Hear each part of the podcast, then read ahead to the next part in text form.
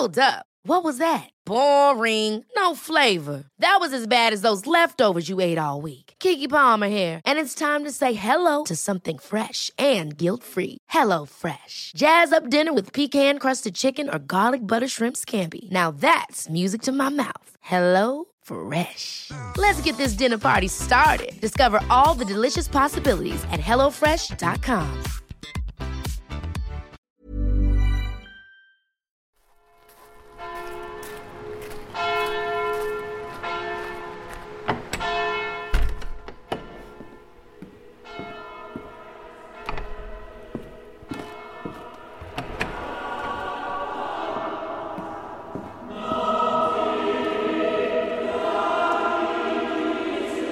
Jeg hedder Flemming Ples. Jeg er 63 år gammel. Jeg er sovnepræst på Christianshavn i en kirke, der hedder Christianskirke.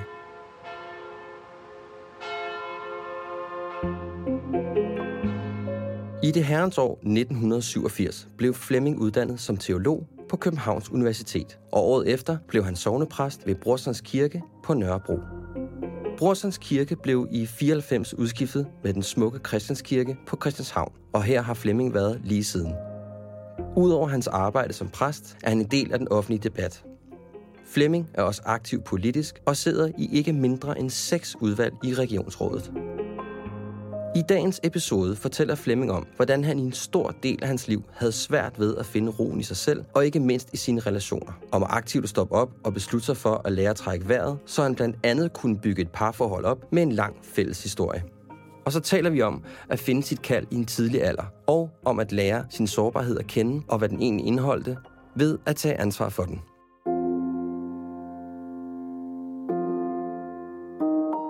Mit navn er Mikkel, jeg er 43 år, fraskilt og far på halvtid, og jeg er på jagt efter at genfinde min identitet som mand. Derfor har jeg besluttet at tale med mænd, som jeg beundrer, og finde ud af, hvad deres livserfaringer har lært dem, og forhåbentlig få nogle råd, der kan hjælpe mig videre på min vej til at blive en bedre mand. Velkommen til Handkøn.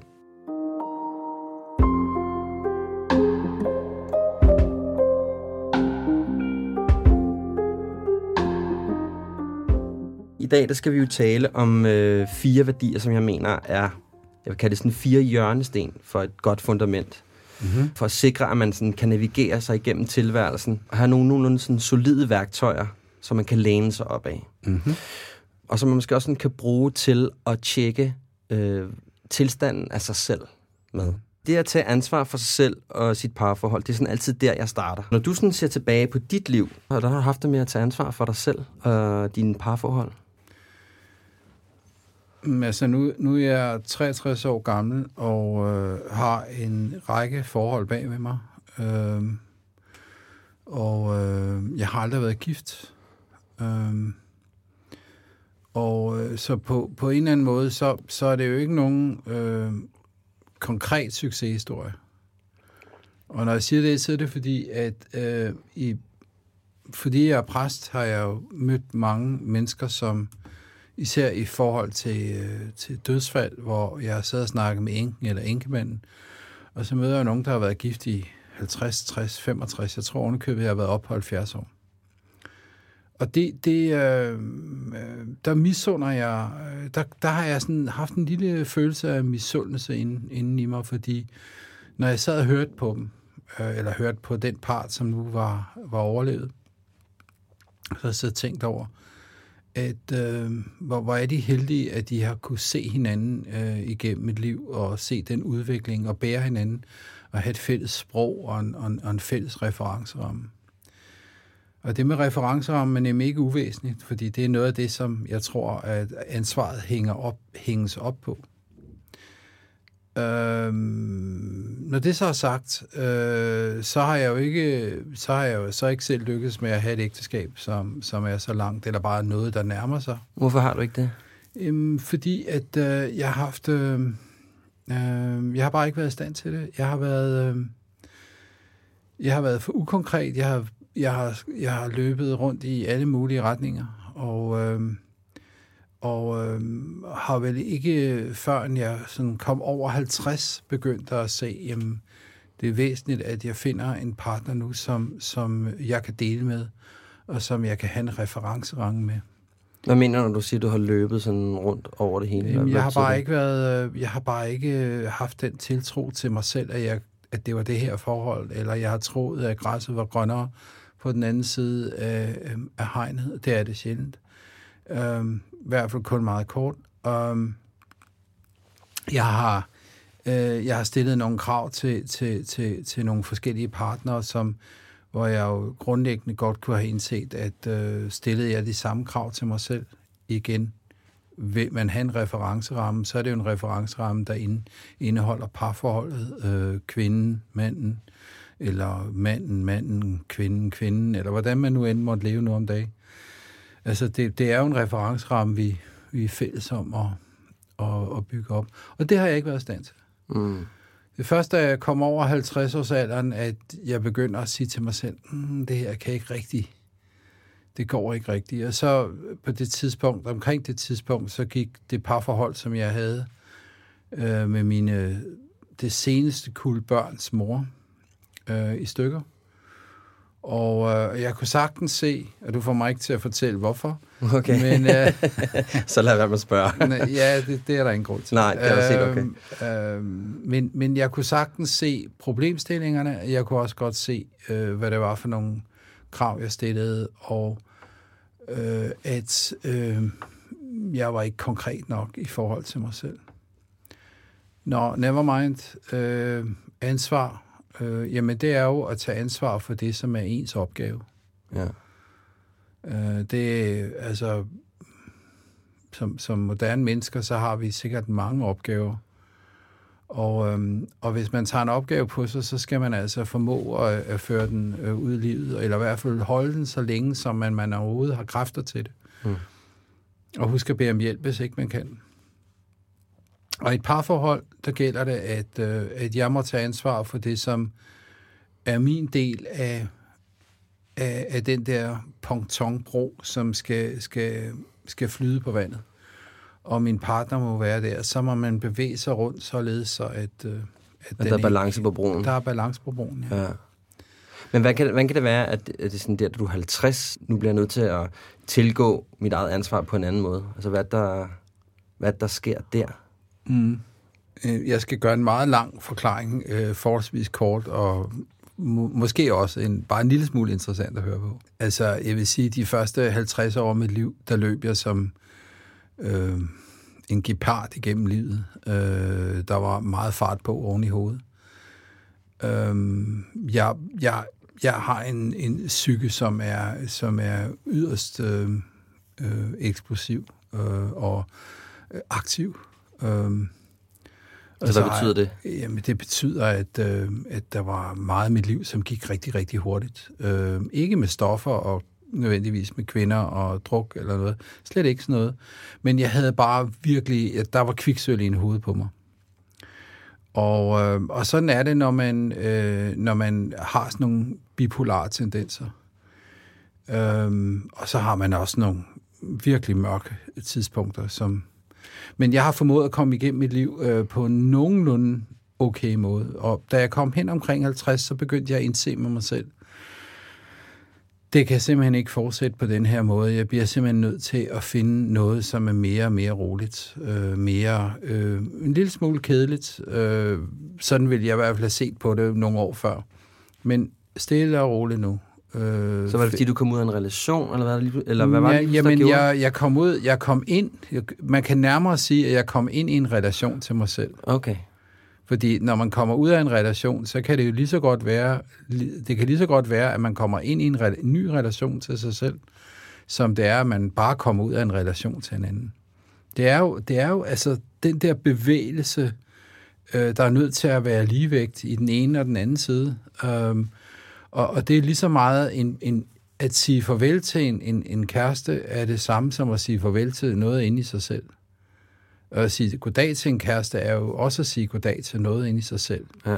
Det virker altid dobbelt. at Der er altid en dobbelt hastighed, eller en dobbelt retning i, i, i, i kærligheden, og også at sige for, farvel til kærligheden. Mm. Um, og det blev jeg bedre til at indse, og, og, og så gik der nogle år med ligesom langsomt at komme op, og, men, men øh, ja, det, øh, nu går det godt. Ja, Det går ikke nemt, men det går godt. ja. Så du har brugt sådan en 10 års tid på sådan at nærme dig selv, eller i virkeligheden måske sådan skrue lidt ned for tempoet, eller... Ja. Ja, Jeg, er blevet, jeg, er blevet, jeg er blevet en bedre Flemming Ples, øh, og jeg er blevet en, en... Jeg tror også, jeg er blevet en bedre far. Øh, jeg har tre børn. En på 27 og, og to på 16. Jeg er blevet en bedre far. Øh, og jeg tror også, jeg ret beset er blevet en bedre kæreste. Ja. Hvad, hvad, har det ændret din selvopfattelse som mand, at du har fået den her anden form for, ja, for ansvarsfølelse? Nej, der er kommet en større klarhed. Ja. Der er kommet en større klarhed, som øh, så, så kan du så sige, jamen har det givet mig en til anden selvopfattelse. Jeg er blevet, jeg er blevet mere tilfreds ved at kunne indse, at øh, en af de ting, man lærer, jeg lærer, har også nogle gange lært folk at dykke. Og noget af det første, man lærer folk at dykke, det er, hvis der er et problem øh, dybt nede i vandet, øh, så skal du stoppe op, og så skal du tænke dig om, og derefter handle. Det har jeg taget til mig. Øh, stoppe op og handle. Ja. Men der er den der pause imellem de to ting.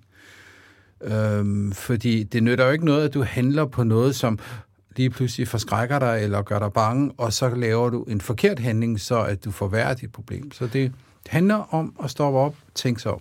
Ja, for det er også sådan, jeg tænker også, når man er der, ikke, så bliver det også sådan meget reflektorisk, ikke? Altså, mm. jeg kan jo også sådan kende for mig selv det der med, at jeg, når jeg sådan kom ud i nogle steder, hvor at jeg, det jo især været sådan noget, måske virkelig også noget, der sådan, når det handler om følelser, ikke? Det her med, at man, man bliver sådan, man føler, man bliver sådan presset op i et hjørne eller andet, mm. så bliver man enten sådan noget fight or flight mode, ikke? Altså enten så løber man, eller så, mm. eller også så bliver man bare lidt vred, ikke? Lige I, præcis. I skægget. Lige præcis. Så det har du sådan applikeret til dit liv. Øh, ja, og jeg vil ikke få, jeg vil ikke, jeg, altså hvis der var sådan en olympisk disciplin øh, i det, Ja. så tror jeg ikke, jeg, jeg vil nødvendigvis øh, komme med til, til Tokyo Ikke, næste ikke år. til finalerunderne? Nej, det vil jeg nok ikke. Men, øh, men det er blevet meget, meget bedre, og det har givet mig en større klarhed. Det er jo en af fordelene ved ikke at være 20 mere, og heller ikke være 40 mere, øh, og faktisk at blive 60. Altså, glæd dig. Fordi hvis man øh, holder sin hjerne frisk, og, og man stadig synes, det er fedt at mosle igennem byen, øh, fra Linnegade hertil, fordi vi havde taget fejl af at optage tid, af stedet, øh, jamen, så øh, er der altså ting, der er mere afklaret. Okay. Øh, der er ting, som er mindre komplicerede. Der er også ting, hvor man... Og det er jo også en del af ansvaret, det er at sige, okay, lad os nu se at få gjort det her. Det er mit ansvar. Svarm der ryber. Okay, øh, øh, det er ærgerligt, øh, men nu skal det gøres. Ja. Så er du sådan, er du sådan opmærksom på det her ansvar, som, jeg vil sige, nu er I, nu er I sådan blevet gode venner her igennem de sidste 13 mm. år, men sådan, eller blevet bedre og bedre venner, men mm. er du sådan opmærksom på det her ansvar? Ja, ja, absolut. Ja, Absolut. ja, Jeg er også blevet, jeg er også blevet meget mere opmærksom omkring, at, at når jeg føler mig frustreret, fordi ansvaret lige pludselig kommer, og jeg ikke kan gøre noget med det ansvar, jeg skal gøre i en relation, øh, at jeg ikke skal blive, pis, at jeg ikke skal blive vred altså, Ja. øh, og frustreret, fordi det, det nytter ikke noget at blive Nej. frustreret. Nej. Øh, det, det, det, det giver ikke noget som helst øh, godt udbytte andet end, at, øh, at man bare får ødelagt en masse tid med at sidde og tænke over, hvad skal jeg stille op med den her frustration. ja. Så du tænker, der kommer også noget med alderen i forhold til, at måske sådan også bare at gøre tingene, at tingene måske ikke er så komplicerede? Eller det, lægger jeg noget i din mund nu? Fordi jeg synes, du ser, sådan, du ser tingene på sådan et mere rolig måde, og du sådan stopper op. Og sådan. Er det noget, der sådan, tror du også, det er sådan noget sådan aldersbetinget? Eller? Jo, jo, jo, men jeg er Ja. helt overbevist om, at der er noget alder i det, fordi ja. jeg, jeg kan godt, jeg kan, jeg, altså, øh, altså, jeg kan jo høre mennesker, der taler meget hurtigt, og det går over stok og sten, og, og, og de har rigtig mange øh, issues kørende på samme, øh, i samme sætning. Samme klinge. Og så kan jeg sådan ligesom tænke, ja, okay, mm, ja, det ville jeg nok også have gjort for, men måske skulle du bare lige overveje sådan og sådan. Øhm, Og, øh, og det, det, det, det har noget at gøre med alder. Det har noget at gøre med, jo flere gange man ser, at, øh, at, øh, at, gummi, at man står med gummistøvler i et plørehul, og man ikke får gummistøvlen op, øh, jo mere går man ikke ud det plørehul. Ja. Jo mere siger man, start med en fod, Ja. hvis du endelig skal derud. Ja. Og, og, og, og den læreproces er jo, hvad den er. Det er jo fair nok. Ja, så det er nok, det er nok, den, den er nok svær. Øh, altså, det er sådan lidt tit det der med, at man sådan, du ved, øvelse gør mester, ikke? Jo, altså, jo. man, Jo, man er mærker jo også Jo. for de fleste, der, der bliver lidt ældre, at, øh, at, at, øh, at man, ja, ting, tingene tager, eller man bruger mere, man bruger ikke så meget tid på de der Nå. ting, og netop du siger, altså ligesom frekvensen går lidt ned på en eller anden måde i... Det gør det, og, men, men så er hemmeligheden, at man stadigvæk har lyst til at gøre øvelsen. Fordi hvis det bare bliver, og det gider jeg ikke mere, det har jeg øvet mig på øh, videre i livet. Men, men det, der er vigtigt, det skal man blive ved med at øve sig på, selvom man mm, kan det til... Øh, man Ja, sikkert hudløshed. før har kunnet det til hudløshed ja. Ja. i går eller for 14 dage siden. Ja. Øh, fordi, øh, og nu snakker vi om ansvar og, og kærlighed. Hver dag er jo at tage ansvaret op og være så bevidst og øh, have, have blik for, for, for den elskede. Mm. Øhm, fordi ellers så bliver det jo bare en formsag og en, øh, en, en, øh, en vane, en, en, øh, når vi prøver, behøver ikke tage særlig meget hensyn til hinanden. Sådan er det. Altså, det skal man undgå. Mm. Men der er en meget fin sådan livslektion i at sige, stop op, ikke? Træk vejret, lad lige, øh, lad lige øh, havet falde lidt, og så øh, tage nogle beslutninger, når, det, når, når træven ligesom er bruset lidt af. Ikke? Jo, jo. Altså med, kærlighedsforhold er det jo med det sidste, der bliver sagt på Abbey Road, Beatles-bladen. Ja. Uh, and in the end, the love you make is equal to the love you take. Det er meget smukt. Ja. Hvad vil det sige for dig at tage ansvar i et parforhold?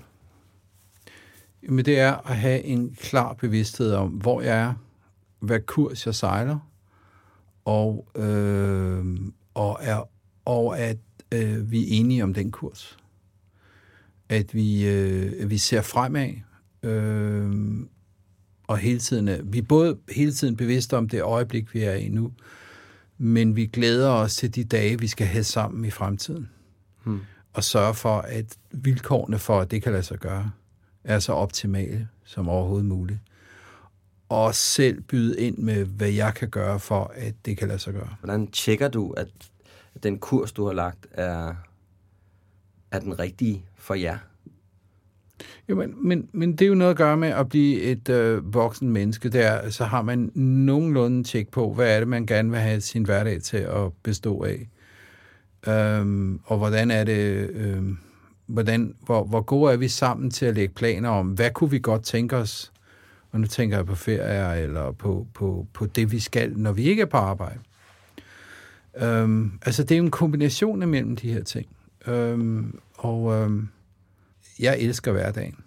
Jeg synes, hverdagen er det mest fantastiske, fordi det er der, vi er spil på en særlig vis. Når vi har ferie, eller øh, det er søndag, og man skal gøre et eller andet. Ja, nu er jeg på arbejde, så okay.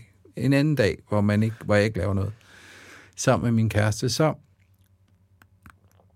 øh, så skal man jo gøre sig ekstra, ekstra umage for at sørge for, at det her giver mening for hinanden.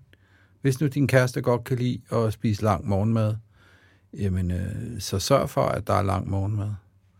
Altså, vælge et parforhold med ansvar er at fra at vælge noget til, og derfor også vælge noget fra. Mm. Ja. Så en, en eller anden form for vågenhed omkring at mærke efter, hvor vi er henne, og hvor vi er på vej hen. Mm. Og kommunikerer du så det, hvis du kan mærke, at, at skibet har to grader for meget til vest? Eller hvor, hvor mange grader skal der ligesom være, før at du, du øh, råber alle mand på dæk? For at bruge en øh, maritim øh, for, for, en maritim, for en maritim vinkel på det. symbolik.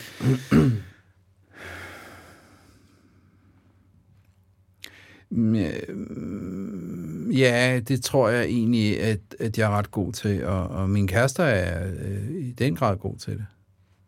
Øh, hvor, hvor, øh, hvor man lige siger, Hov, øh, skal vi lige mødes inde i kortrummet? Ja. øh, og se, om ikke vi nu kommer til at lande på Saltholm, I stedet for Galapagos. i stedet for Galapagos. Nå, måske skal I ikke lige Galapagos, øh, i stedet for Rømø. Ja. Øhm, så øhm, ja, altså det, det kræver altså det, kræver altså umage og ansvar. Ja. Altså jeg, jeg tror i virkeligheden at at ansvar handler om at gøre sig umage. Ja. Og jeg kan sgu godt lide det der ord. Det er et meget gammeldansk ord, umage. Jamen, jeg hørte Han- også, jeg tror, jeg, jeg tror, det var Jørgen Let.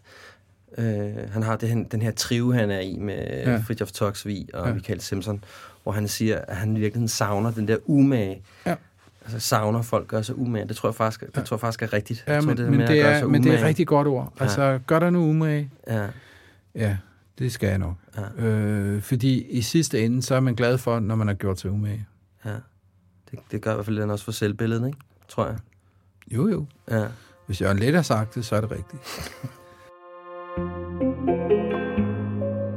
Du lytter til Handkøn, en podcast om at genfinde mandens identitet. Følg med på Instagram og vær med på min rejse til at genfinde mandens identitet. Du skal bare skrive Handkøn podcast i søgefeltet.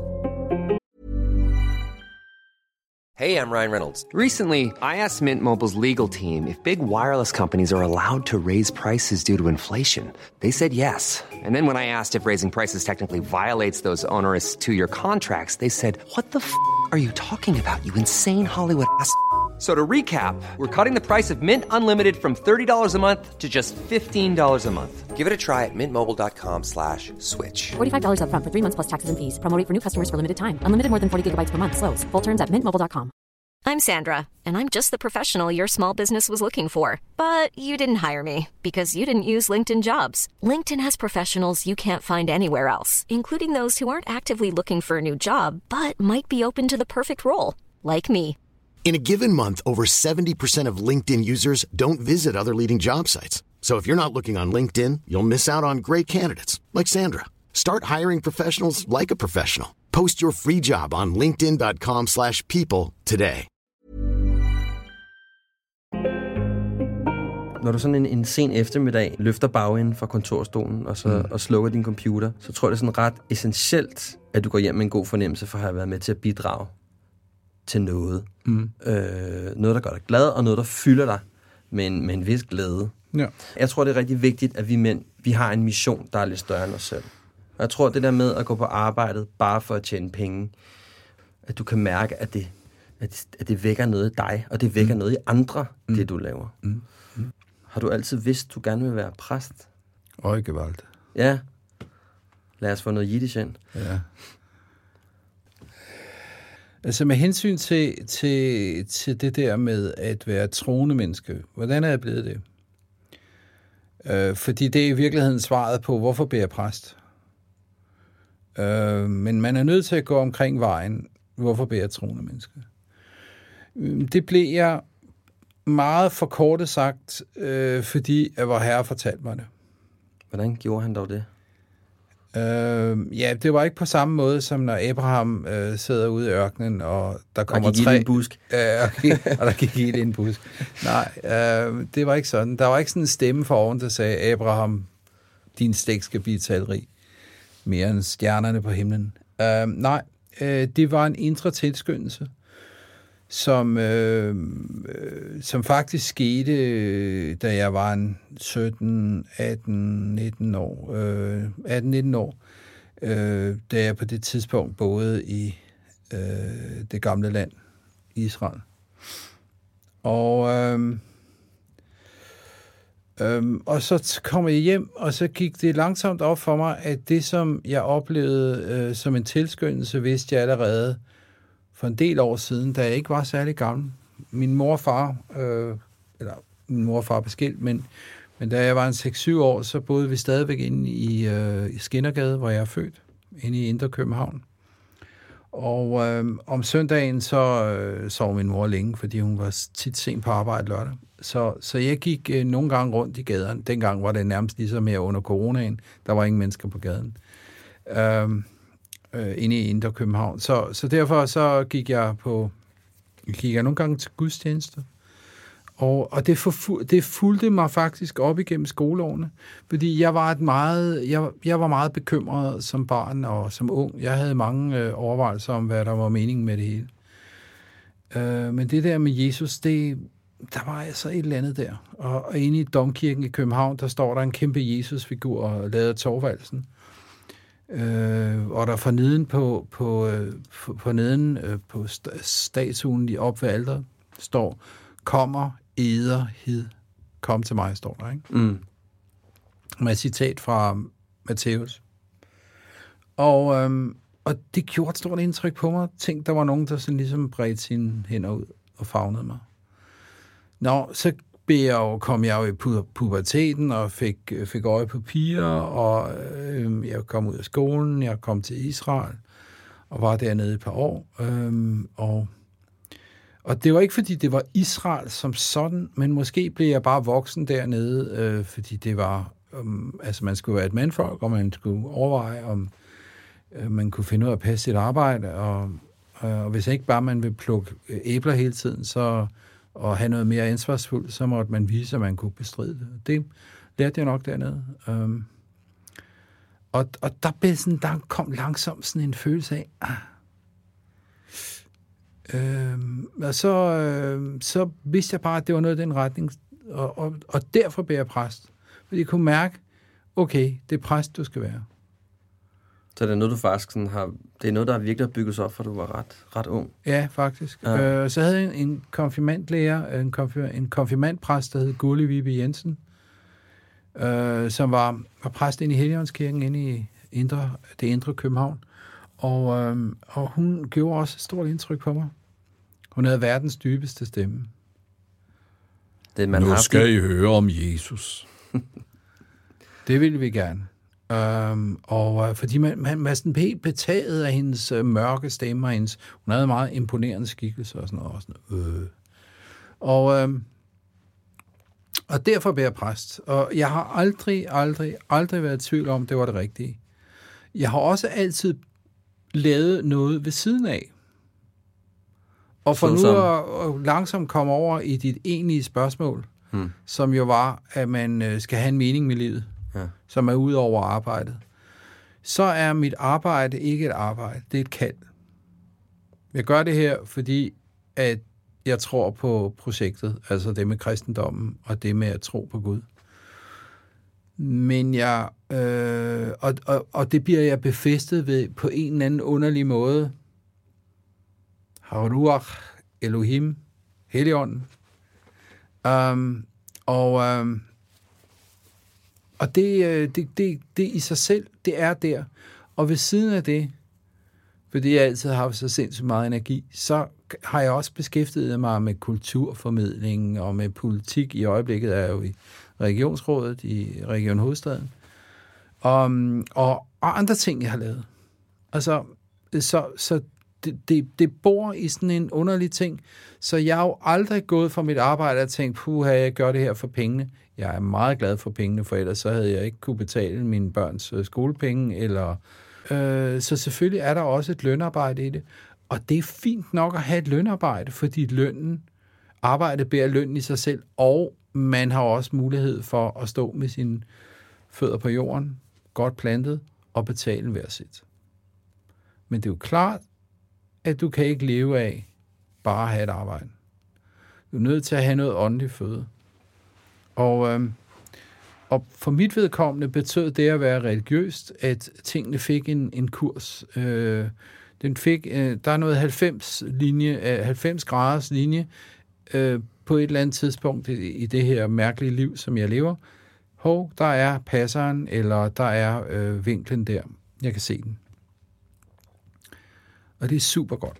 Det er fantastisk godt.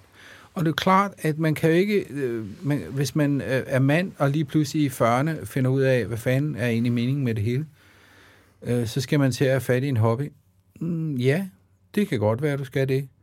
Men du skal tænke dig godt om. Og måske var den første hobby, de her mænd skal have, det er, at de beslutter sig for at gå nogle rigtig lange ture og tænke sig om, hvad er det i virkeligheden, du interesserer dig for. Ja. Og måske kunne det være noget andet end at køre på øh, racercykel, fordi man ser på, øh, Tour de France, og pludselig bliver inspireret. Måske kunne det være noget andet, end at stå på en bjørn over i, i, øh, i Muskelmandscenteret. Øhm, noget, der bare handler om at øh, tænke sig godt om til at begynde med. Mm. Det kan være en stor fornøjelse at tænke sig godt om. Og det er sjovt, du siger det, fordi ja, det har jeg, nem, det har jeg, også, jeg har også nævnt det tidligere, men det er ret interessant at se den der ret store myriade af mænd, der mm. vælter rundt på de danske landeveje på mm. cykler til 50.000 plus mm. Mm. med spandex på, mm. og leder efter noget, vil jeg jo mene, ikke? Jeg tænker på, nu er du jo troende, og du taler om den her passion, der er, at du gør det, fordi det er dit kald. Ja. Kan man applikere det til et normalt knap så troende menneske? Altså det her med at sige, at du har den her, den her indre varme, eller indre kald, indre energi, mm. der, der driver dig. Absolut.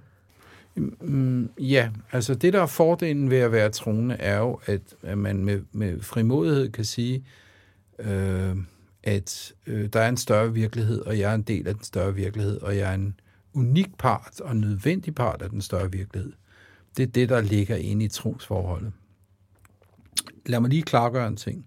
Tror jeg altid fuldt og fast? Bliver jeg ikke rykket min tro? Jo.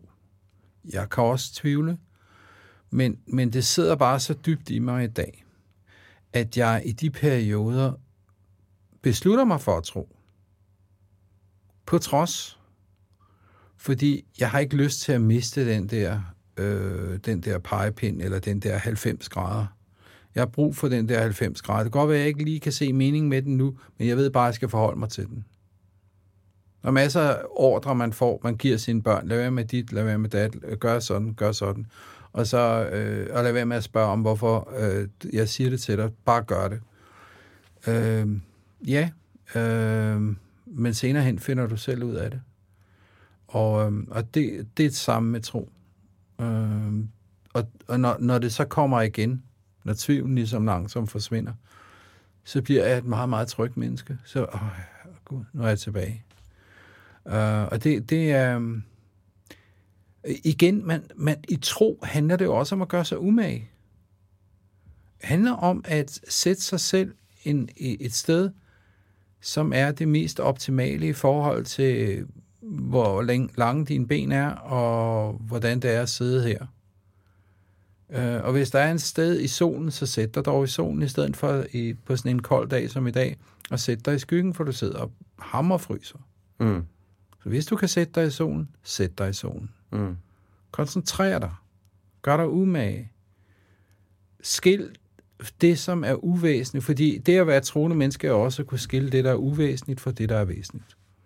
I virkeligheden er det sådan en slags regnemaskine. Prøv at komme med et eksempel. Det synes jeg er lidt interessant, det du siger der. Ja, at være troende menneske er at finde ud af, hvad der er væsentligt, og hvad der ikke er væsentligt. Det er at, at, at, at, at i, i bønslivet, øhm, der handler det jo om at fokusere på, hvad er det, jeg virkeligheden går og tænker på, og hvad er det, hvad er det for nogle tanker, der forstyrrer mig, og hvad vil jeg stille op med det?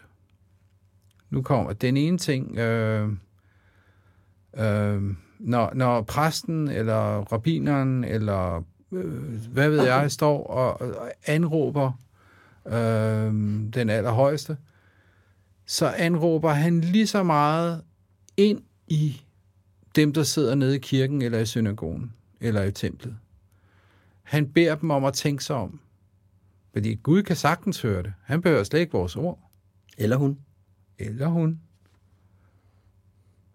Judith. Eller hvad hun nu hedder. Jeg synes, Judith lyder godt. Ja. Um, ja, ja, jo, okay. Um, men, men en bøn, når jeg, jeg, jeg fortæller altid mine konfirmander, nu sidder jeg og tænker, øh, hvorfor tvinger han os til at lære øh, fadervor?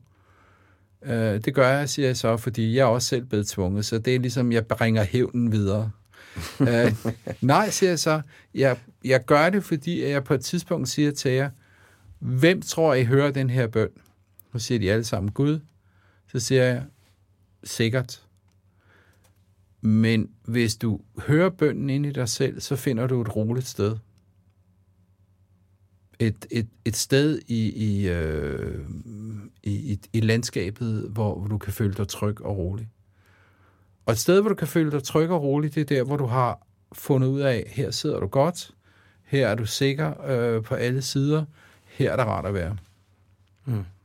Og det er bønden, det, den går mindst dobbelt så langt ind i dig selv, som den går ud af dig. Mm. Og det er fordelen ved at være troende menneske.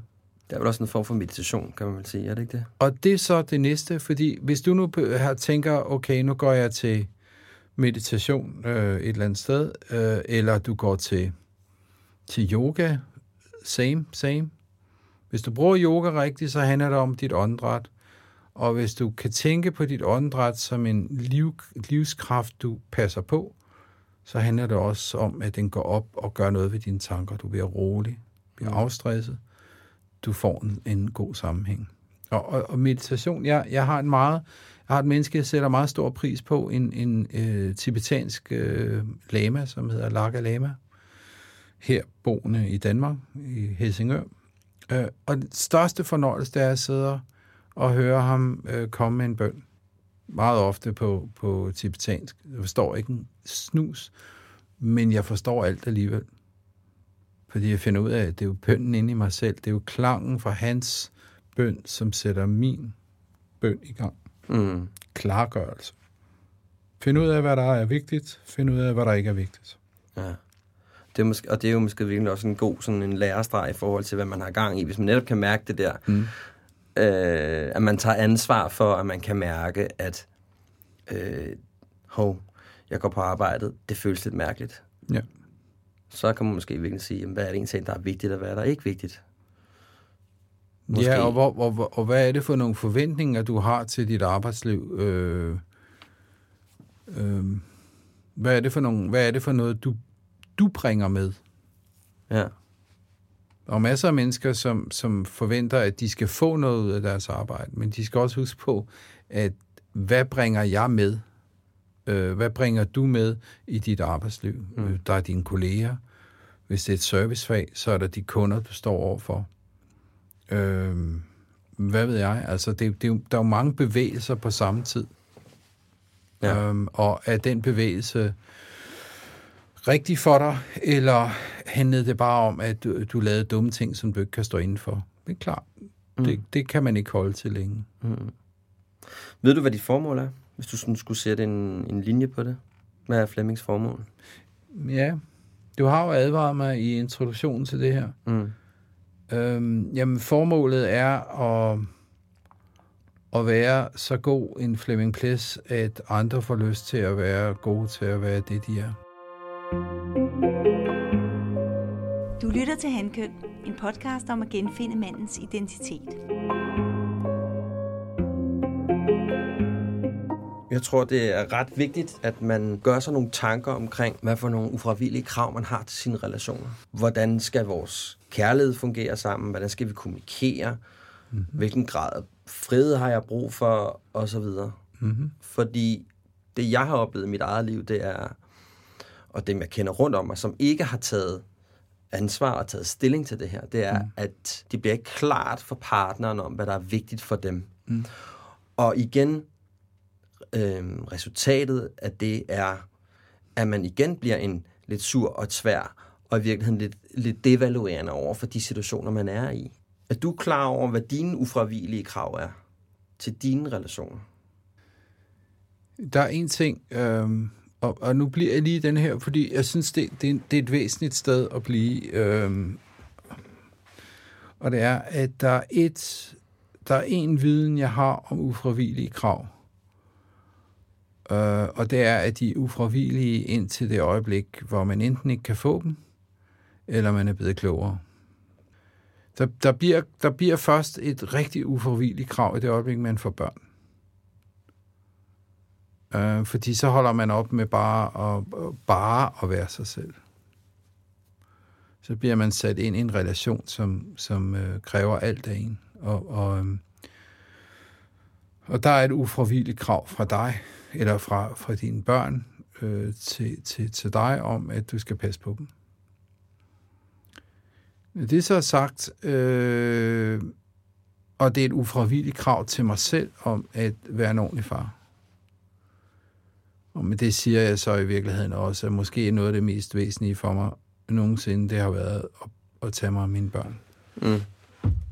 Jeg sådan set ikke så meget, der kommer øh, noget nærmere det.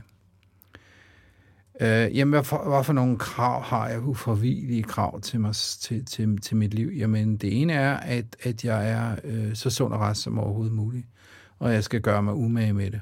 Øh, og, og jeg skal også huske på, at der var en gang, hvor jeg ikke gjorde det. Rygning og vægt og sådan noget. Øh, så det er ufravilligt krav fra mig om, at den, den del af det skal være i orden, for jeg skal holde i mange år. Mm. Det andet ufravillige krav er selvfølgelig også noget med, det er noget med kærlighed. Jamen altså, jeg, jeg har en forventning om, at min kæreste forstår, at mit ufravillige krav er, at det er hende og mig. Vi er ikke polo, poly, Polyamorøse. Nej. Øh, det er os to. Og hvis den øh, ufravillighed øh, virker forstyrrende på hende, øh, jamen så kan vi ikke have et forhold. Um, øh, en anden for ufravillighed er jo selvfølgelig, at, at jeg synes, der er retfærdighed i, i, i, blandt de mennesker, som jeg er omkring. Retfærdighed spiller en væsentlig rolle. Og at jeg selvfølgelig til enhver tid vil, vil handle og, og agere i forhold til, hvis der er nogen, der bliver udsat for, for overgreb eller skidt behandling. Uretfærdig behandling. Parforholdet, det er uh, tosomheden. Ja. Det er, det er øh, og samtalen er i orden. Ja. At der er overskud. Øh, det er et ufravilligt krav, at vi aldrig kommer øh, ind i en dag med underskud. Hvis der på nogen mulig måde er øh, sørge for at hælde lidt ekstra olie på, på, på lamperne. Øh, mit ufravillige krav er, at, øh, at, at vi har en intimitet og en sammenhæng, som, som giver mening. Øh, og at vi taler sandt. Øh, og lige Sådan er en ærlighed. Ærlighed og, Ja. og lige frem tale. Ja. Hvordan har du fundet frem til de her ufravillige krav, som du nævner? Det er delvis noget, jeg tror, jeg har fået med hjemmefra. Øh, og, øh, og så er det også øh, det, som jeg tror simpelthen, det er det, er det jeg føler mig tryg ved. Mm. Det, det, det er sikkert en lille smule gammeldags, men, øh, men, men jeg kan godt lide de gammeldags dyder. Jeg kan godt lide de gamle ting. Øh, hvis man kan brushe det gamle op, og, og så det kommer ind i en form for nærmer sig en modernitet, fint nok. Men det må ikke miste den kvalitet, øh, mm. som, som, som gamle dyder har. Det er væsentligt for mig. Så det er noget, der altid har ligget, der, ligget i dig, de fleste af dem, du nævner, eller hvad? Jo, jo. Det, det, det, det, jeg tror også, det lå dengang, øh, at øh, vi, vi lavede gadeballade og husbesættelser og alle mulige andre ting. Øh, Du har bare applikeret det også til din relation. Ja, ja. Ja, ja, helt sikkert. Mm. Altså, fordi det, det, det er jo klart, at det er det. Øh, Og, jeg, og, og, og hvis nu der sidder nogen derude, der hører det, og, og som jeg har haft en relation, kærlighedsmæssig relation til, og siger, åh, din gamle idiot, øh, øh, hvad så med sådan og sådan? Jeg påstår ikke, at, at øh, jeg er fejlfri. Jeg påstår ikke, at jeg kunne have gjort ting smukkere øh, på en anden måde. Men det er det ufravillige krav. Øhm, og øh, at sådan må et parforhold være. Og, og jeg forventer, at der er også et ufravilligt krav om, at den person, jeg er sammen med, har nogle ufravillige krav til mig. Mm. Du må gerne bestemme over mig. Du må gerne sige, jeg vil gerne have, at du gør sådan og sådan. Øh, ah, men det synes jeg da ikke. Hold nu op. Jeg vil gerne have, at du øh, bokser lidt med mig og siger, det er fint nok. Fordi det vis, det giver mig et signal om, at du vil, at jeg, øh, at jeg skal gøre nogle ting for dig. Ja, fordi det, nogle gange er det også, altså, det er jo lige så rart at få rammer den anden vej også fra, Lige ikke? præcis. Altså, det er det der, Lige hvor, hvor der er ikke sat nogle spilleregler for, hvordan tingene skal være. Mm. Altså, heller ikke med min ekskone, sad vi, satte vi os jo ikke ned og sagde, prøv at høre, jeg har brug for, der var der en masse ting, vi ikke, vi ikke fik talt om. Så der var en masse usagte ting, som jeg ville ønske, at vi havde fået talt om. Mm-hmm. Var det noget, som du sådan, det var bare implicit, eller satte jeg ned og talte om det, eller... Det er også en aldersting. Jeg er også blevet bedre med alderen til at give udtryk for, øh, hvad jeg har gået og tænkt og følt. Øhm, jeg er også blevet bedre til at lytte. Altså igen, jo ældre man bliver, jo bedre skulle man gerne blive til at lytte og give udtryk. Fordi ja, sådan er det. Mm. Øh, men, men ja, med skiftende held, vil jeg sige, for at svare dig på de spørgsmål. Med skiftende held har jeg formået at give udtryk for nogle ting. Ja. Øhm, og med skiftende held øh, har jeg været i stand til at udtrykke det på en således måde, at det har været oversætbart øh, at kunne komme ind i ørerne på den partner, jeg var sammen med. Og hvad sker der, hvis du ikke får de her uforvillige krav? Hvad sker der så med dig? Mm, jamen, så går forholdet vel i stykker på et eller andet tidspunkt. Så går forholdet i stykker på et eller andet tidspunkt, fordi det, det kommer bare aldrig til at... Øh, altså, hvis, hvis der er et orkester med to, og det er afgørende, at de begge to følger hinanden, og de begge to spiller de stykker, som de er aftalt, altså noderne foran sig, og den ene en gang mellem øh, begynder at spille den forkerte stemme, og, og det hele går i skud og mudder, eller lader være med at spille jamen, så er det klart, så er der ingen, der, så bliver man ikke glad for det musik, man har spillet. Mm. Så derfor, øh, øh, så går det jo i stykker. Mm.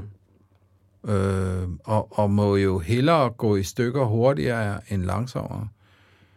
Fordi hvis man nu bare ikke har den tilbøjelighed, at, at dine ord og mine ord øh, kan mødes og, og formere sig på, på en ordentlig måde, der kun, kun kommer små bastardsituationer ud af det, og øh, øh, åh, jeg føler ikke, jeg får det, jeg har brug for, eller hvorfor gør du ikke dit, og hvorfor gør du ikke det?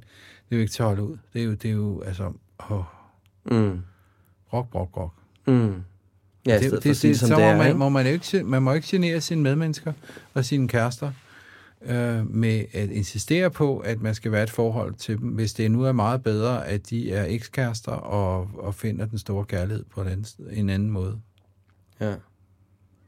Så det er vel også noget med at være opmærksom på det, tænker jeg. Der plejer at være sådan en lakmusprøve. Hvis man kan, hvis man, øh, hvis man kan få... Øh, øh, hvis man er god til at have tidspunkter, hvor man øh, kan være sammen, uden at sige et ord, og stadigvæk føle sig tryg, så ved man, så er der i hvert fald en hel del, der er i orden til alle sider. Mm. Føler du dig fri i din relation? Ja. Og hvad er det, der gør, at du føler dig fri i den relation? Jeg føler mig elsket. Ja. Jeg føler mig betydningsfuld. Jeg føler mig øh, øh, holdt af, øh, i, øh, også når jeg ikke er verdens mest fantastiske menneske. Øh, jeg føler, at jeg har nogen, jeg kan betro mig til. Ja. What's not to like? Ja. Jeg befinder mig generelt bedre i dybere samtaler med kvinder, end jeg gør med mænd. Altså, øh, der er ting, jeg ikke siger, på trods af, at jeg med årene, med alderen har lært, at der er faktisk ting, vi mænd kan snakke om, som er, hvor det er nemmere at tale sammen som mænd, end det er at tale sammen med en kvinde.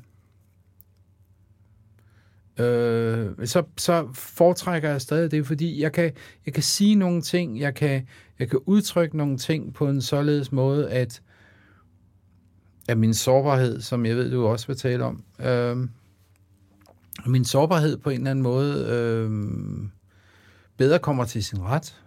Så der er også, en, der er også, det er også en lidt hørt at sige, det er, at, at der også er en tryghed, mm. der ligesom kommer ud af den frihed, I har sammen. Jo, fordi... Ja. Det, kort sagt, ja. Og, øh, og de fleste mænd, Øh, nu kommer jeg lige med en lommepsykologisk betragtning. De fleste, Dem mænd, her. de fleste mænd, de kvinder, der har betydet mest for, for os, de har jo bare haft en lille små, smule af den mor, øh, som har passet på os, da vi var små. Mm. De er jo blevet lidt vores mor. Ja. Ja, sådan er det. Øh, så det, det skal man ikke tænke over, når man, når man kaster sig ud i en seksuel akten. Nej, det skal man virkelig lade med at tænke på. Det. Men der er jo lidt af vores ja. mor i det. Ja. Og fint nok, fordi jeg tror, at nogle af kvinderne, øh, som vi er sammen med, også ser os som, som øh, en lille smule deres far. Ja. Tror du, tror du, man i virkeligheden kan få en højere frihed af at være sammen med den menneske? Ja.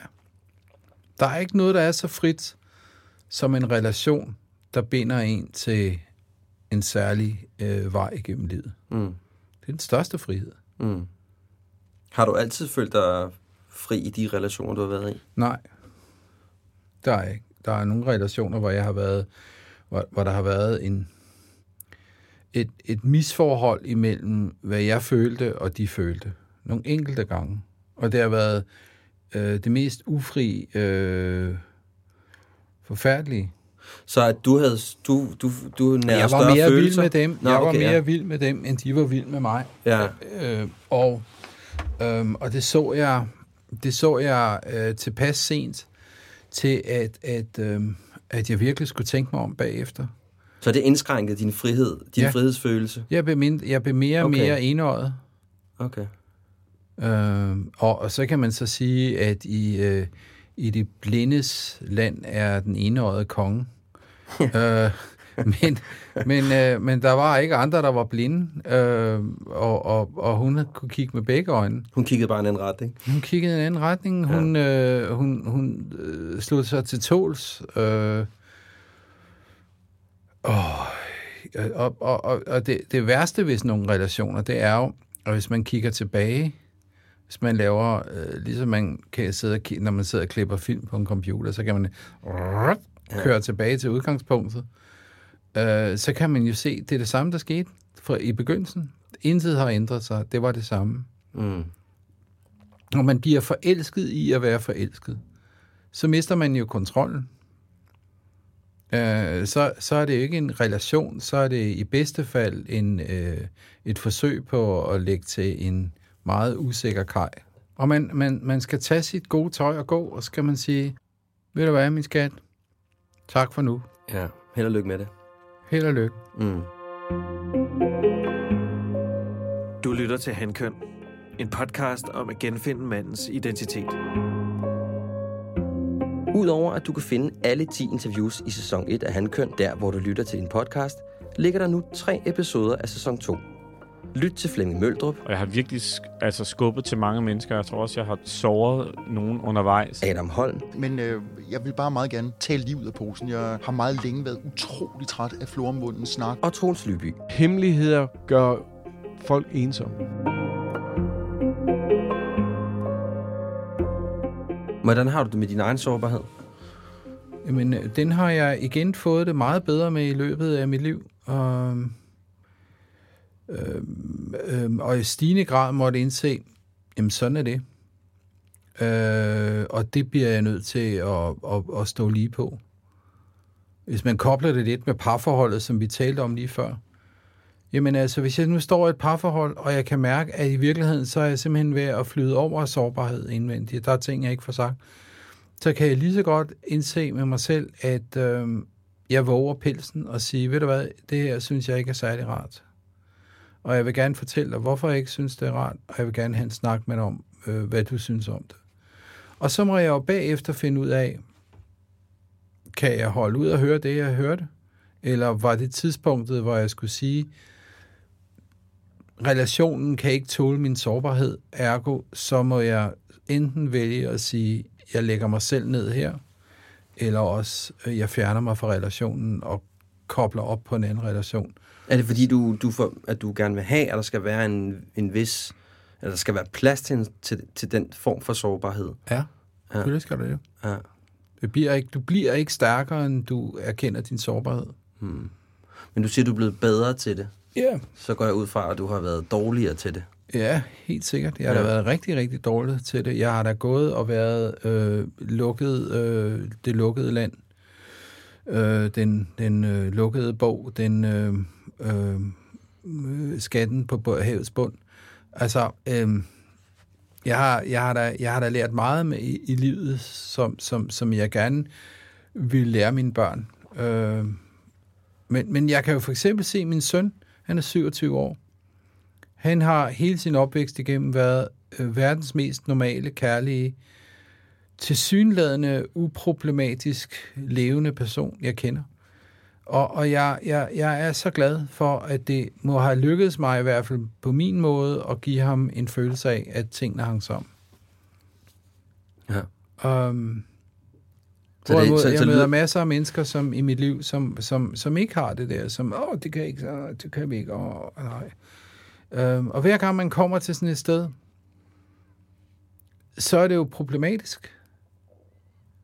Ja. Fordi man noget af ens styrke skal jo også være at kunne bære de andres, den, din partners øh, sårbarhed. Mm.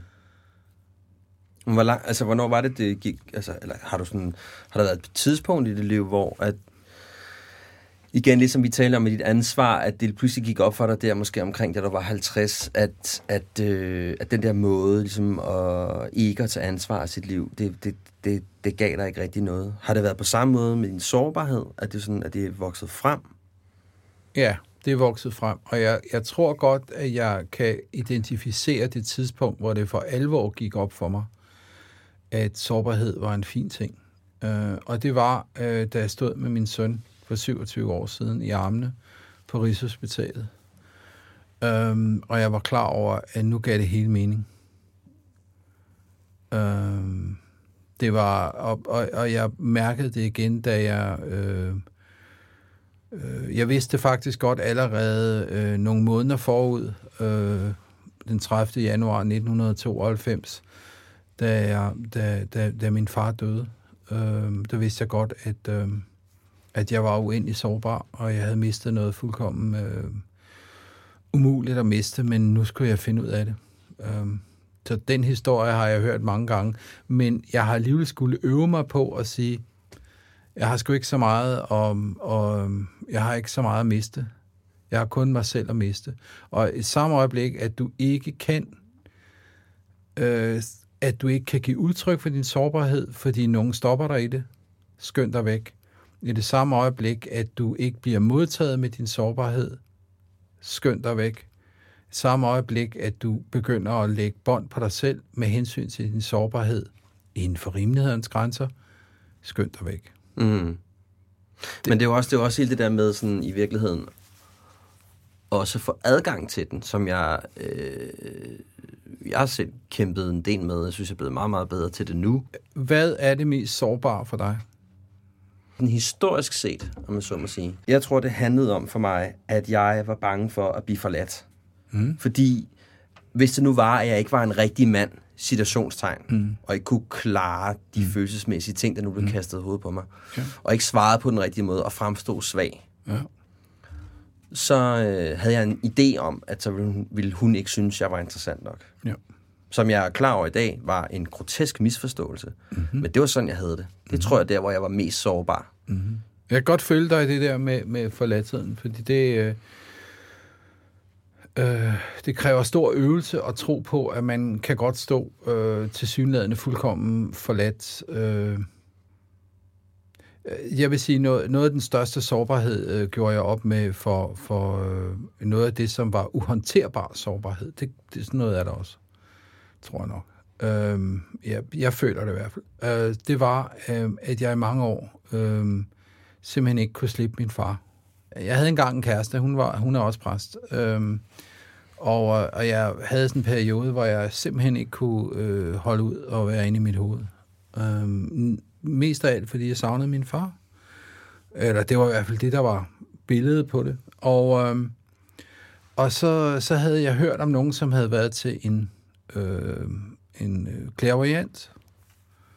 Og jeg tænkte, okay, måske øh, kunne jeg lige få en lille sludder med min far. Og, øhm, og jeg havde sgu også fundet den her øh, terapeut, øh, slutter den her øh, øh, klaverante ja. person, øh, som jeg ville ringe til, og så snakker jeg med den her kæreste, jeg var, var, eller den her præst, som jeg var kæreste med på det tidspunkt, og så siger jeg, tror du ikke, det er en god idé, og sådan noget. Så siger hun, altså udgangspunktet øh, ville jo være fantastisk, hvis du lige kunne øh, få en linje til din far øh, på telegrafen der. Øh, så siger hun, hvad vil du gerne have at vide? Jamen, jeg vil bare vide, om han har det godt. Så gik der en lang stund, og så siger hun til mig, Flemming, hvad nu, hvis han ikke har det godt? Og så sagde jeg ikke mere, og jeg har aldrig været til den klærvariant. Nej. Ja. Fordi det, det er jo en utidig indblanding i øh, det under, underbevidstheden. Det er en utidig indblanding i, øh, i ting, som man øh, skal have mulighed for at håndtere. Og, øh, og på et tidspunkt, øh, så må man vindes fra det bryst, som man diger af. og indse, at øh, der er noget, der er tabt. Men fordi noget er tabt, øh, forhindrer dig ikke i, at du selv bygger noget om. Mm. Det tog sig endnu 20 år. Mere 25 år. Jeg tror, at det er en, for et par år siden, jeg sagde til mig selv, slut med hele tiden at vende tilbage til fortiden. Slut med at referere til sådan og sådan. Slut med dit, slut med dat. Fordi det bringer ikke noget frem, som skaber en sund relation til det liv, du er i her nu. Mm-hmm. Øhm, og, og, øhm, og for at bringe det tilbage til temaet, sårbarhed. Man, man må godt forholde sig til sin sårbarhed, men man skal også passe på, at man ikke laver sådan et væksthus, øh, hvor man begynder at dyrke det. For det dur ikke. Mm. Uh, I samme øjeblik, du begynder at dyrke din, din sårbarhed på en måde, så den tager mere plads end den virkelighed, du står i. Mm. Igen balance. Mm. Så tager mere plads end den virkelighed, du står i. Så bliver du kørt ud af en tangent, som ikke øh, gør dig til noget særligt øh, afklaret menneske. Nej, altså man kan også sige, det, det, jeg tænker også sådan, at det kan også godt blive en undskyldning for, at man ikke tager ansvar mm. for nogle ting. Ikke? Altså, mm. hvis du har meget travlt med at fortælle at nu, nu bliver jeg meget ked af det. Og, mm. altså, mm. Det kan måske også skabe en, en, en offerrolle. Mm. Men så det vil sige, sådan der, efter at du fik, altså du mister din far i en relativt tidlig alder, ja. og du får din søn, mm. det er der, lyder det på mig som om, at, de, at, at den sårbarhed, som du har i dag, den starter med sådan at komme ja, frem. Fordi jeg indså, at, jeg, at, at der var en mening med tilværelsen, som, som var ud over mig selv. Jeg havde en forpligtelse ud over mig selv. Og det kan man da ikke være ked af at indse. Så den gjorde, at du begyndte at, ja, ja. Ja, ja. At, at, at udtrykke mere, hvordan du havde det og i, i dine relationer? Ja, ja, jeg er helt sikker, fordi jeg, jeg vidste jo, at jeg skulle bare kigge på den der lille knallert. Øh, så vidste jeg godt, at, øh, at jeg havde taget... Jeg begyndte at indse, at jeg havde taget min, den rolle, som min far havde haft over for mig, den havde var hoppet over på mig, og nu skulle jeg bare sørge for at give den kærlighed videre. Hmm. Det samme med mine piger senere hen i livet. Jeg skal bare sørge for, at de, har, uh, de er kærlige, eller de føler sig elskede og, og godt behandlet. Det er min mening. Det er min rolle her i livet. Hmm. Så det kunne du både, man sige, det kunne du både give til dine piger, men det kunne du også give til dig selv ja. i den relation, hvor du var. Der er altid en dobbelthed i det. Ja. Hvis man gør noget godt udad til, så gør man også noget godt indad til, ja. som oftest. Ja, ja. Øh, det kan så korrumperes, men, men det er så en anden sag. Og hvordan, hvad, hvad, hvordan opfattede du, at det blev modtaget, at du, jeg vil ikke sige lige pludselig, men at, at du begyndte at være og mere sådan udtryk, hvad der var, der skete ind i dig?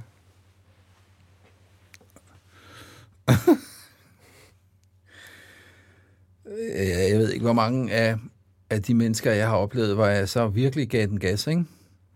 Øh, og hvor, hvor de engang mellem øh, måtte gå ud og trække frisk luft. For nu har du virkelig fundet en ny, en ny superpower. ja, ja, ja. Og det, det sker jo tit, når, når folk begynder at hælde vandet ud af ørerne, så, ja. så skal dem, der hører det, de skal lige ud og have noget frisk luft og, og lige klare. Øhm, fordi de hurtigt får for meget. Den, den nye ikke ryger. Ja, ja, lige præcis. Ja. Ja. ja. Øh, det er jo, altså... Jeg ved det ikke. Det, det, man skal jo... De bedste... Dem, man fortrinsvis skal vælge at tale med om, om sit indre liv, øh, det er jo ofte dem, som bare siger, hmm, okay, ja. Øh, jo. Øh, når du siger det, hvad betyder så det? Øh, jamen, det betyder det. Ah, okay, godt. Og hvad så? Ja. Altså, øh, de venner, der begynder at løse ens problemer, de, det, det er gået helt galt. Ja. Og jeg skal fortælle dig, hvorfor jeg ved det. Det er jo fordi, at, at jeg, forholds, jeg, havde, jeg har haft nogle udmærkede præsteforbeder, som sagde til mig, nu skal du høre, Flemming, nu kommer der en gang mellem nogle mennesker, der vil tale med dig og fortælle din, der, dem deres problemer. Dig, din, deres problemer. Og så vil du begå den fejl, der hedder, nu skal jeg nok løse dine problemer. Det er helt galt. Det eneste, du skal, det er, at du skal lytte. Og du skal spørge en gang imellem, når du ikke forstår noget. Når du siger det, Mhm. Hvad betyder så det? Hvad betyder så Ja. det? Ja. Og det, det har forfulgt mig, eller ikke forfulgt, det har fulgt mig hele mit præsteliv, det er, okay, der er et problem her, prøv at fortælle mig om det. Mm. Når du siger det, hvad tænker du så på? Når jeg hører dig sige det, så bliver jeg, jeg er ikke helt sikker på. Fordi ved at give andre mennesker en chance for at tale, så får de også ordene til at klinge op i hovedet, og de putter ord på det, og måske finder de selv en vej. Vi kan aldrig løse andre menneskers problemer. Hmm. Hvis man kunne det, så ville jeg hellere end gerne, hvis jeg kunne få den øh, myndighed, så ville jeg hellere end gerne hjælpe rigtig mange mennesker. Så skulle de bare gøre noget. Nu skal du gøre ja. nøjagtigt, som jeg siger. Ja, ja. Kan man ikke. Men da du så ligesom, øh, hvad skal man sige, kom over det her øh, meget voldsomme øh, sårbarheds øh, Mm. vandfald, som Mm. du lavede, Mm. og i dag er et sted, hvor at jeg tænker, at det er, som vi taler om den her flere gange, den her bro, hvor ting er lidt mere balanceret. Mm. Hvad, hvad giver det dig så i din relation i forhold til din partner, at du har adgang til den her sårbarhed? Men den giver mig en mening i relationen. Hvad mener du med det? Den giver mig en mening, fordi at jeg er i stand til at overlevere min sårbarhed, og jeg er i stand til at tage hendes sårbarhed. Det vil sige, at vi har noget at, at beskæftige os med, med hinanden. Øhm, øh, hvis vi hver især kan sige, at vi er sådan en af de der hop-on, hop-off færger, ikke? som sejler ind i Helsingør for eksempel, og så lægger de enden af skibet ned på kajen, så det ligger henover. Og pladen kan køre sådan her, øh, men bilerne kan stadig køre rundt på den, fordi det, de falder ikke i vandet. Ikke? Mm. Så, så har vi en relation, hvor, hvor, vi, hvor, vi, hvor, vi, hvor vi kan køre frem og tilbage på hinanden. En modsætning vil være en, en, en, en, en landgang, som hvor skibet skal helt hen til en ting, og så nogle gange så trækker tøjet eller vandet i det, så lige pludselig så er der et hul imellem kajen og, og, og færgen. Um, Så det giver en, ad, en helt anden adgang til hinanden. en helt anden adgang. Ja. Man, man kan jo sige, jeg, jeg, jeg forstår faktisk ikke, når du siger det der. Øh, men jeg vil gerne høre dig fortælle det. Mm. Øhm, Giver det også et overskud? Jamen, det giver det overskud, at Altså man et ikke hele tiden... overskud, mener jeg. Jamen, men det giver det overskud, når man har en relation til mennesker, hvor man, hvor man har en umiddelbar indgang til hinanden. Giver det overskud, at man ikke skal regne med, at hvert møde er et problem findes. Man finder problemerne og løser dem med det samme. Øh, men at der er bløde indgange. Der er hele tiden et, et felt, så, hvor to plader kører hen over hinanden. Og man har hele tiden en relation til hinanden. Det er relationen igen. Men jeg ser jo masser af mennesker, som ikke har det fjerneste at sige til hinanden. Jo, de, der kommer ord ud af deres mund, men har, de har ikke særlig meget at sige til hinanden. Der er jo også en årsag til, at rigtig mange mennesker bliver gift og skilt igen øh, efter syv år cirka. Øh, og det er jo fordi, de ikke har nogen egentlig relation andet end deres forventning til, hvordan en relation kan være. Og det er to forskellige ting. Mm. Mm. Ja. Øhm, at, at, at, at, at vi siger, det er sådan, men, men ved vi, det er sådan? Nej, det ved vi ikke. Men Der er masser af, noget af det første, jeg spørger, eller ikke noget, det er ikke noget af det første, jeg spørger folk om, øhm, men, men hen i slutningen af sådan en samtale inden et bryllup, øh, når jeg skal gifte mennesker i Christianskirke, så, øh, så er jeg og siger, og nu øh, vil jeg godt høre, hvad er det værste, hvad er det, hvad er det du mindst kan leve med ved øh, Med din partner? Tobias? Ja. Og ej, ja, det er noget med tandpastaen eller sur sukker på gulvet eller sådan noget. Så siger jeg, lad os nu tage det her seriøst. Du, det er fair nok, hvis du siger, det vil jeg ikke svare på. Anytime. Men hvis du vil svare på det, hvad er det, du mindst kan leve med? Så kommer der nogle interessante øh, ting frem. Det er jo ligesom med fjernsyn, at vi gider ikke kigge, jo, hvis det er Søren Ryge eller øh, Bunde, øh, hvad hedder det, Bunderøven og sådan noget, så kan vi godt lide, at tingene fungerer. Men, men det meste andet fjernsyn skal være sådan noget konflikt, eller ting, som ikke rigtig helt fungerer, fordi det er det, vi lærer af. Mm. Vi kan sikkert også lære af bundrøven, øh, masser af ting, men, men, men der, hvor vi lærer, det er konflikter. Det er der, hvor ting på en eller anden måde går igennem en proces og kommer ud på den anden side i en ny og bedre model. Mm. Jeg tænker virkelig måske også, at øh, at have en sådan sårbarhed over for hinanden, skaber virkelig også en stor tryghed. Ja, vi har noget på hinanden. Ja. Vi skal passe på hinanden. Jamen Flemming, øh, tusind tak, fordi du gad at, at bruge lidt tid med mig. Det har været rigtig spændende at tale med dig.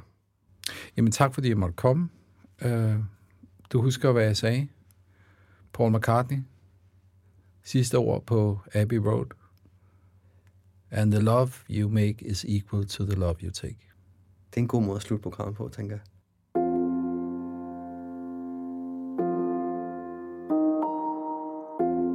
En stor tak til Flemming, fordi han ville dele ud af hans livserfaring. Jeg håber, det fik sat lidt tanker i gang. Næste gang får jeg besøg af tv-vært, forfatter, foredragsholder og journalist Abdel Aziz. Indtil da, pas på dig selv, indtil vi høres ved.